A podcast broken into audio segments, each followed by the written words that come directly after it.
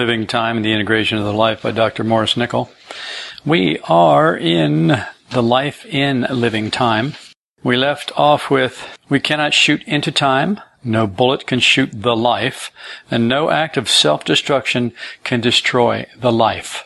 This is good news for some people and bad news for people who are trying to commit suicide.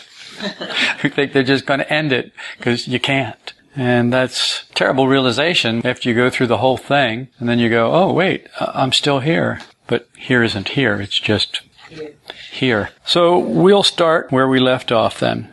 No man, no one, can change himself beyond his life, hereafter beyond his time, but only within his life. So clearly you can't alter the life, but you can alter yourself within the life. His attainment of unity is something that must belong to his life, this life, that is, himself. And if we can equate unity and eternal life, it is something that cannot lie in some tomorrow or hereafter beyond a man's life. Its possibilities belong to us now, to something we have to do now. It is this life that must be worked upon, be made more real, by separating the false by insight. Now, the idea of unity is not to be taken negatively. Although it is often connected with the process of getting free from certain things in oneself, it is also anciently as often connected with the idea of growth, through which the different sides of man are brought into balance. This is such a good point. I'd like to talk about it a little bit because we talk a lot about death to self, and people take that negatively because they think that the self is this wonderful thing. The self is a God. And so to part with the self, it's like that is a death in and of itself. Just the idea of parting with yourself, losing your identity, having a bigger identity makes no sense to people at all. Losing your identity is the only thing that they can think about, not gaining something more. They think about losing and so the idea is often taken negatively because people take it negatively, not because it is negative. And that's just the way it is. But he is absolutely right. This idea of growth through which the different sides of man are brought into balance is a much more powerful idea. It's what I talk about more even than death to self. There's only one reason for the self to go. And it doesn't really go. It goes with you, but it comes with you in a subservient position. Instead of being the ruler of you, it serves the essential you. Plato describes this harmony in terms of justice, that is, a just balance and adjusting. In the New Testament, the same word is rendered righteous. Plato says, but in reality, justice was such as we were describing, being concerned not with the outer man, but the inward, which is the true concernment of man. This is where everybody in this world goes off. We think that the true concern of our life is this outside thing. And so we spend all this money and time and energy on the shell and all that belongs to the shell. So we dress it up, we get plastic surgery, we get our hair done, we go on and on and on and exercise, all this stuff for the outer. But the true concernment of man is the inward. For the just man does not permit the several elements to interfere with one another, or any of them to do the work of others. He sets in order his own life and is his own master and his own law and at peace with himself. And when he has bound together the three principles within him, which may be compared to the higher, lower, and middle notes of the scale, and the intervening intervals, when he has bound them together and is no longer many, but has become one entirely temperate and perfectly adjusted nature, then he proceeds to act. If he has to act, whether in a matter of property or the treatment of the body or in some affair of politics or private business, always thinking and calling that which preserves and cooperates with the harmonious condition just and good action, and the knowledge that presides over it wisdom. And that which at any time impairs this condition, he will call unjust action, and the opinion which presides over it ignorance. That comes from Plato's Republic, Book 4. A real change in the internal state is meant not an external modification of conduct to be seen of men. This seems like such an obvious thing. We so often, in fact, I got an email from Lori the other day, and she says one of the things she always says, if she ever discovers something about herself that's unpleasant, she'll write me an email and says, it's time for this to stop. I need to work on not being this way or that way. And it's like, no. I wrote her back a long, you know, you gotta be careful writing to me. Cause you always get more than you bargained for you think you're just talking about one thing, and then what happens is I come along and I dig a little bit and find that what you're really talking about is a hundred other things that you didn't even know you were talking about. And that's a good thing if you want to develop. If you don't want to develop, it's a horrible thing because it makes you look bad. And you hate looking bad. And so, because you hate looking bad, because your life is about modifying your conduct to be seen of men. If that's what motivates you, then you're already screwed. I mean, you're just screwed. You got to get that out of the way. That's not a negative thing. It's a positive thing. Getting that out of the way so that you can be who you really are. And you can't be a respecter of persons. You can't behave one way to one person and another way to another person. You have to be consistent or you're not true. If you're not true, you're not real. If you're not real, then you're false. And if you're false, well then who am I talking to? And who are you talking to? And who should I ask? You know how sometimes I'll say, what is that? And you'll say, I don't know. And I say, well, who should I ask? And you never really know who. Well, I guess me. Yes, you. But see, the problem is you don't know which you to ask. You don't know which self because you're so fragmented. So a real change in the internal state is meant, not an external modification of conduct to be seen of men. So my whole thing with Lori was, look, your heart is what need. A man speaks out of the fullness of his heart, meaning a man or a woman for those of you who are nitpicky about that. And there are people who are, believe it or not, there are people who actually will throw the baby out with the bathwater just over that. Those people don't really want to develop. So it's just the same to me that they go out with the baby and the bathwater. I don't really care. Because they're not interested in development. They're interested in being right. And being right leads to one thing and only one thing. It leads to violence. You do violence to others and you do violence to yourself. You do violence to everybody around you by being right. You can't be right and not be violent. The only way to be right and not be violent is to be who you are. That way you're not right, you're just who you are. You're real. And when you're real, you don't have to be right. Because there's no right, there's no wrong, there are no apologies to be made, except when you're real and you have a real apology to make. Even real people make real mistakes. All we do now can be made of infinitely more consequence through additional interpretation. If rightly understood, the extension of the life in higher dimensions, with all the new thoughts and feelings that it can arouse, if its truth is perceived, can make us think far more distinctly about our present situation, and in a way that makes everything and person more real. Now you know this to be true from experience, that when you dig into some part of yourself and you have found, through observing yourself, you have found some truth, you know that from that moment on, you think differently about yourself. Everything is different. All the meaning of you is different because you know more of the truth about yourself. Most people never get that. They never get that chance. They never get the opportunity to see the truth about themselves. Not that they would consider it an opportunity, it's something that they eschew because, let's face it, who wants to know what dirty, rotten scoundrels they are? Who wants to know that? People don't want to know that. And when you find out, it can be tragic. It can be very disheartening, discouraging. So he says, for we can then understand that it is about our lives that we have to think, about all that enters and lies in our lives, about which we are always trying to think, but wrongly, owing to the illusion of passing time in the sense of the life being only in the present. We've talked about this quite a bit, about this whole idea of passing time and thinking that our life is right now and that what is to come does not exist and what is past is already gone. So it does not exist either. And we understand the idea that life is. The past is, not was. The future is, not will be. Let's approach some illustrations of experiencing of the life extended in time that have been put on record. They're not remarkable at first sight, partly because inner experiences cannot be easily described. Yet, if we really begin to think about their meaning, they are remarkable. They serve to show that all the life can be undoubtedly felt. Your past, your present, and your future can be felt all at once. It is quite wrong and far too easy to think of them merely as curious, abnormal, or pathological. While the unification of the life as one whole with a sense of the external existence of I is not illustrated by them, the experience of the living existence of all the length, all the time of the life is shown. So here we go. In an essay on time and space, Tayler Lewis says that we have all heard of well attested cases in which the entire past, even to its most minute events, have flashed upon the soul in the dying moments or during some brief period of imminent danger, arousing the spirit to a preternatural energy.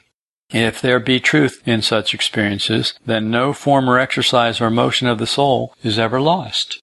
So if it is true that someone at the point of death can see his entire life pass before his eyes in a matter of seconds or nanoseconds in incredible detail, and he can live it all in that amount of time, then what he's saying is if there's any truth in that, no form or exercise or motion of the soul is ever lost. Anything that the soul ever experienced or did is not lost. It's there. He points out that since such experiences undoubtedly happen, it means that all the moments of our lives can be regarded as present. They belong to us still just as much as our present thought or our present sensation, and at some period may start up again, causing us actually to realize that conception of Boethius, or whatever his name is, B-O-E-T-H-I-U-S, you can have it any way you like it, which now appears only as a scholastic subtlety, a whole life ever in one, carrying with it a consciousness of its whole abiding presence in every moment of its existence. So that means that it is possible, what he's saying is it's possible to carry your whole life as present all that is, all that is, and all that is. So now, then, and then, either side of now, that we have always believed to be non-existent. Tayler Lewis article on time and space. But I don't think that the feeling of the life as one integrated whole could ever be connected with an experience of the extension of all the life in time, because it would necessarily be of a different order, a summing up of parts. The life is certainly experienced under special conditions as stretched out in consciousness throughout its entire length. All the incidents can be re-experienced, relived in an actual sense, difficult to describe, but not merely as memory. But the feeling of the unity of the life gathered into one simultaneous whole cannot be the same thing. For the experience of oneness, which is associated with the feeling of eternity, is not merely an expansion of consciousness through the time dimension of the life, in which the reality of all the life is unquestionably felt, but another kind of consciousness, similar rather to that described by Tennyson. It is possible to understand that whatever is experienced in separate parts in succession may be summed up, at another level of reality, into a whole or simultaneous form. The experience of this whole and simultaneous form will not be commensurable with the running experience of separate parts. You understand this? Feeling the whole thing all at once right now, boom, is not the same thing as having it all unfold in front of you in succession, like a film.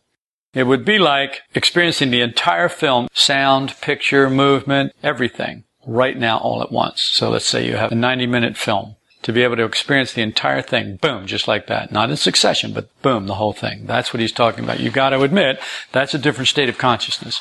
You go to the movies and you're in a different state of consciousness. You sit there for the 90 minutes and it goes on and you're there and you're there and you're there and you're there. And what's gone is back on that reel and what's not come yet is still on the other reel. So this is different. If our consciousness expands a long time, we will see and know our life in some sort of series, as we knew it, but not as gathered together into a new synthesis. Our ordinary memory makes us think that the past has no living existence. It's memory. But in the following experiences, there is no way of understanding them save by admitting that the past has a reality that we do not suspect, some substantial living existence.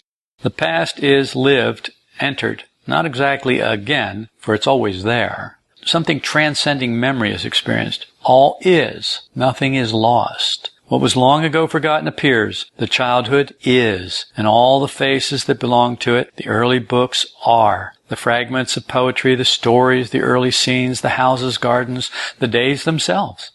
In one example, it said, this and most of the following examples will be found in Forbes Winslow's Obscure Diseases of the Mind, 1860. The scenes of his early life were in their minutest particulars revived. He was taken to the cottage in which he was born, interchanged tokens of affection with his parents, gamboled once more with the companions of his childhood on the village green. He renewed acquaintances with the friends of his school days. The remembrance of faces known when a child was restored. Every trifling and minute circumstance connected with his past life was presented to him. All this happened in the few moments during the struggle with death from asphyxiation. The language of memory is used in such descriptions, but they are not cases of memory as we know it. You do realize that that's not the way your memory works. Okay. I'm getting this blank look from this side of the room and a nod from that side. So I'm going to leave that side there. You got it now? No. You don't. I was still thinking about something that you had said. So I'm Yeah, you have to stay here. You have to stay here. This is too intense to be somewhere else and try and pick it up later. Won't happen. You have to be here now. And if you don't get it, then you need to say, wait, stop. I don't get it. Could you go over that again? I can happily, I will, I can and I will. So we're talking about the scenes of his early life wherein their minutest particulars revived. He was taken to the cottage in which he was born, interchanged tokens of affection with his parents, gamboled once more with the companions of his childhood on the village green, renewed acquaintances with the friends of his school days, the remembrance of faces known when a child was restored. Every trifling and minute circumstance connected with his past life was presented to him. All this happened in a few moments during the struggle with death from asphyxiation. That isn't memory. You know that your memory doesn't work like that. It can't be called memory as we know it. It is not recollection, remembrance, or reminiscence. It is actually being present in the past. It is the experience of the presence of the past. We have no language for this because for us the past doesn't exist. So all we can do is remember it, reminisce, daydream, all those other things that we say we do. Another example. Under the pressure of great feeling, the soul lives with a rapidity and intensity which disturb all its usual relation to time. It once happened to me to assist at the recovery of a man who nearly forfeited his life while bathing. He had sunk the last time, and there was difficulty in getting him to land, and still greater difficulty in restoring him. He said that the time had seemed to him of very great duration. He had lost the standard of the work of time. So our standard of the work of time, how time works, he had lost that. He had lived his whole past over again. He had not epitomized it. He had repeated it as it seemed to him in detail and with the greatest deliberation. He had great difficulty in understanding that he had only been in the water a few minutes. During these intenser moments of existence, the life of the soul has no sort of relation to what we call time. Certainly not to what we call time, but to time itself. We cannot call this memory, nor can we understand it unless we think of ourselves as at least four-dimensional beings. Memory epitomizes. It makes a summary or abstract of the past and shows it as the past always, as something that was. In the above case, the life is restored at present. All ordinary relationship to time was obliterated. All present momented psychology. His soul no longer conscious at that moment of world time in which the visible three-dimensional outer sense appears to the senses, ceased to share with others the common point of material existence called by us the present. So while he was off wherever he was, while he was drowning, he was in his past, living it. He had no connection with our standard of keeping time, the present moment. Where did it go?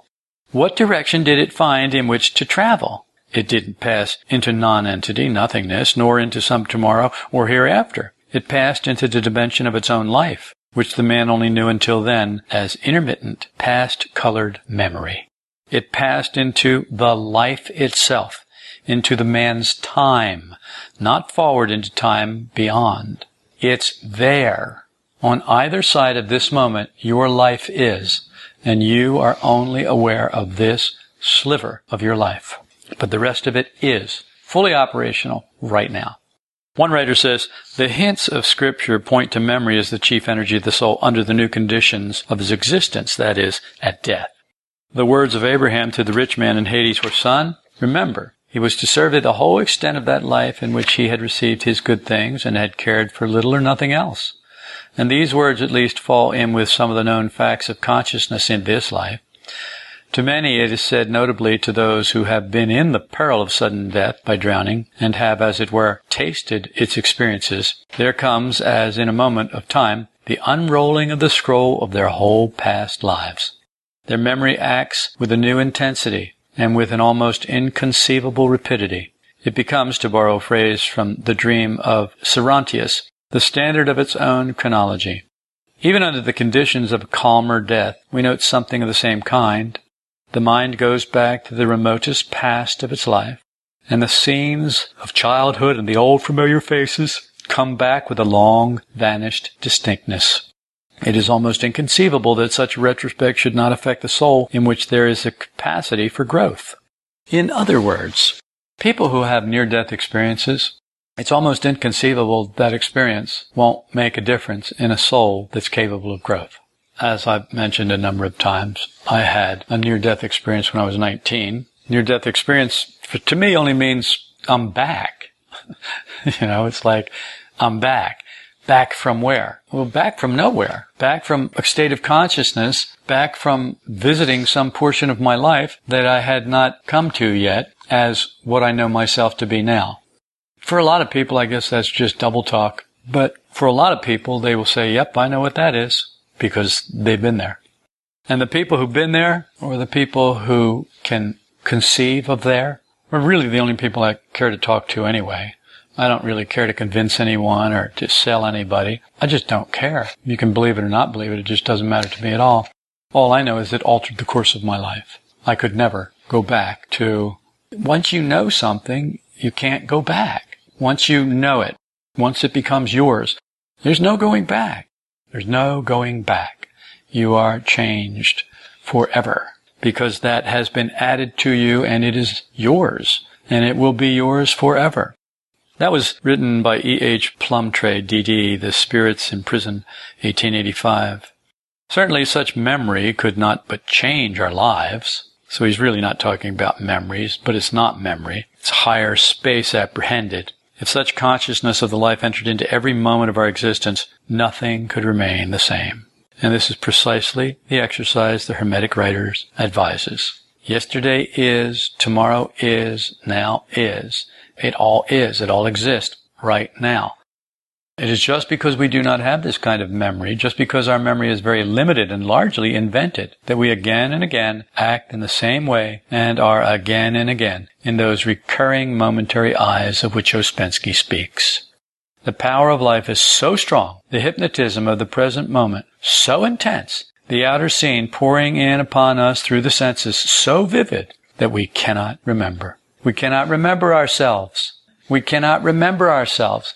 This is the most tragic thing about us, that we can't remember ourselves and we are doomed to repeat the same stupid, idiotic things over and over and over again. Because the only thing that we learn from history is that we learn nothing from history. Why? Because we can't remember ourselves. And which of us ever thinks that he is not merely this visible body in the present moment of time, but something else in higher dimensions? I know I do. Not near enough, but I know I do. I once asked Dr. Holmes, that's Oliver Wendell Holmes, toward the end of his life, the question, What is a man? He answered without hesitation, a series of states of consciousness.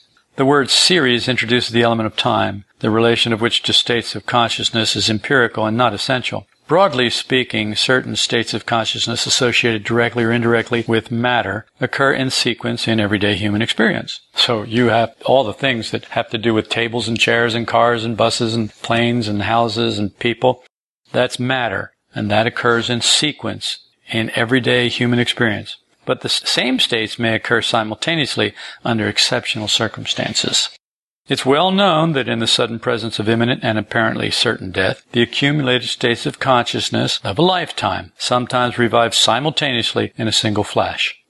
The events of the whole past are seen down to the most minute and remote details like a landscape under a flash of lightning. Dr. Holmes himself had had this experience on one occasion, just before losing consciousness altogether while drowning, and the memory of the occurrence persisted after resuscitation.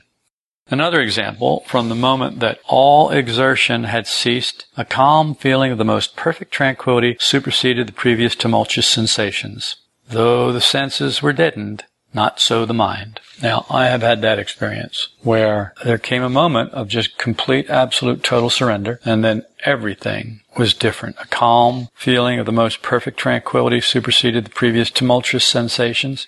Though the senses were deadened, not so the mind. So I really couldn't feel my body. I really could care less about my body, didn't even know where my body was. All I knew is where my consciousness was, what it was, what it was like to be apart from a body, what it was like to be apart from a body. It's the mind's activity seemed to be invigorated in a ratio which defied description, for thought rose after thought with a rapidity of succession that is not only indescribable but probably inconceivable by anyone who has not been in a similar situation. The event which had just occurred, falling into the sea, the effect it would have on a most affectionate father, and a thousand other circumstances minutely associated with home, were the first series of reflections that occurred. Then they took a wider range. Our last cruise, a former voyage, my school, and even all my boyish pursuits and adventures. Thus traveling backwards, every past incident of my life seemed to glance across my recollection in retrograde succession, not, however, in mere outline, but the picture filled up with every minute and collateral feature. In short, the whole period of my existence seemed to be placed before me in a kind of panoramic view, Indeed, many trifling events, which had been long forgotten, then crowded into my imagination, and with the character of my recent familiarity. The length of time that was occupied by this deluge of ideas, or rather the shortness of time into which they were condensed, I cannot now state with precision, yet certainly two minutes could not have elapsed from the moment of suffocation to that of my being hauled up. There are so many stories like this, so many people tell this story, that it's part of our common language now. His whole life flashed before him. In connection with his restoration of the past, the power of smell to revive former scenes must not be forgotten. And back in the early 70s, I recall the Japanese were working on a nasal spray that would enhance memory because they had figured out that smell was something that triggered memory almost, well, better than almost better than anything else, except drowning. But you don't want to, you're probably, probably better off just smelling things than drowning though, I'd recommend. For odors have an extraordinary and inexplicable power of spontaneously and suddenly presenting a forgotten scene to the mind. And with such nearness to reality that we are translated bodily, being caught up by the Spirit, as it were, like St. Philip, to be placed once more in the midst of the old past life where we live the moment over again with the full chord of its emotions vibrating in ourselves and startling our consciences. There are, it is true, certain sounds which wield the same miraculous power over our being, but I do not think they operate in this way so frequently as do smells. That was D. Mackenzie, M.D., Aromatics. Baudelaire, in one of his poems, referred to the grain of incense which restores the past. The use of incense may have been originally connected with this power of odors to bring the living past into consciousness. You know, it's just so funny. The things that we have forgotten, modern man has forgotten. It's astounding. We have left so much good stuff on the back burner and picked up trash to replace it with. For example, there was no pharmaceutical companies a thousand years ago. People knew what plants were for. They knew how to remedy things. Now, the pharmaceutical companies know what plants are for too. They go and they get them and then they synthesize whatever it is the active ingredient is. They synthesize it and they pump your body full of that crap and then give you 10 other synthesized drugs along with it to counter it and do this and do that. So they end up with these drug cocktails. And you look at elderly people, it's astounding to me how many drugs they're on. It's just astounding. Every time I go in for a checkup or something, they say, well, you know, what drugs are you on? I said, none. They said, you're not on any heart, a blood pressure? No. Will you, have anything, Coumadin to thin your blood? No. Will you take an aspirin every day? No. Well, then how come your blood pressure's so good? I eat right and I exercise. Duh! What's that? What is eating right and exercising? We're modern. We don't need that. We got pills for everything. I'm going to start ranting here if I'm not careful. it's too late, isn't it? Uh, I'll be darned. You know what? It doesn't put my blood pressure up a tick to rant. Not a tick, nothing at all. It does nothing to me because the ranting only affects you. It doesn't affect me. I'm just speaking my mind. You're the one resisting it. And the resistance is what causes high blood pressure. You do know that, right? Yes. Okay. High blood pressure doesn't come from non-resistance. It comes from resistance. It comes from the heart not being able to pump the blood to where it needs to go because of resistance. Whether that be smaller contracted veins and arteries or whatever that resistance is, your body's contracted and you're resisting and or the channels are being restricted in some way other than from the outside but from the inside there's buildup of plaque and things of that description and that's what causes it so resistance is a terrible thing the whole idea is to surrender to life you can't surrender to life that you don't trust and you can't surrender to life that's not eternal. If you try and surrender to a life that's not eternal, you'll never be able to do it. You'll never be able to do it. How could you trust it?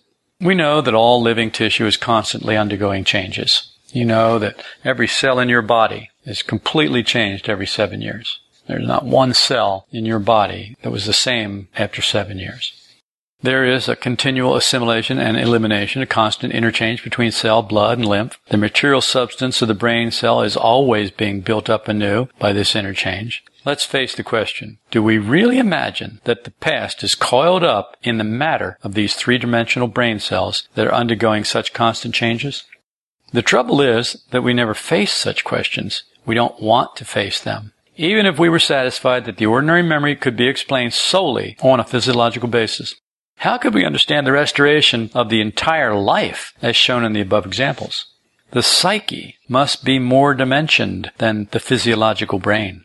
The brain can be regarded as reflecting at any one moment a small part of the psyche. And if the brain is injured, the reflection will necessarily be distorted.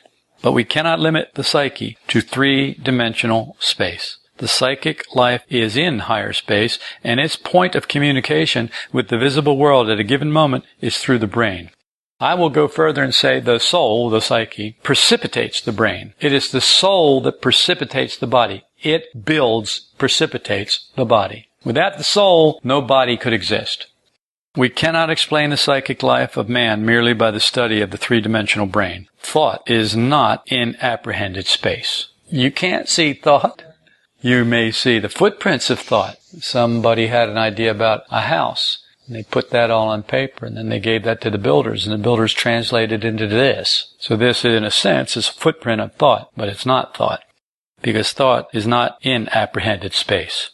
We cannot explain the restoration of the past in terms of the brain alone. This inner memory in which there is such wealth of detail must have another explanation. And since we have run out of time, we're not going to get to that other explanation tonight. We're going to have to wait until the next time to get to that other explanation, which is fine because that'll give you lots of things to think about between now and then. And I want you to do just that. I want you to exercise your mind. I want you to think about these things. I want you to try and expand your consciousness to where you can begin to think of time as this huge existing thing and that your life, past, present, and future is all in that existing right now, right now, right now, right now. It's all there. That's what I want you to think about and keep thinking about it as often as you can whenever you can remember yourself, which I realize isn't going to be very often. But every once in a while you may get help.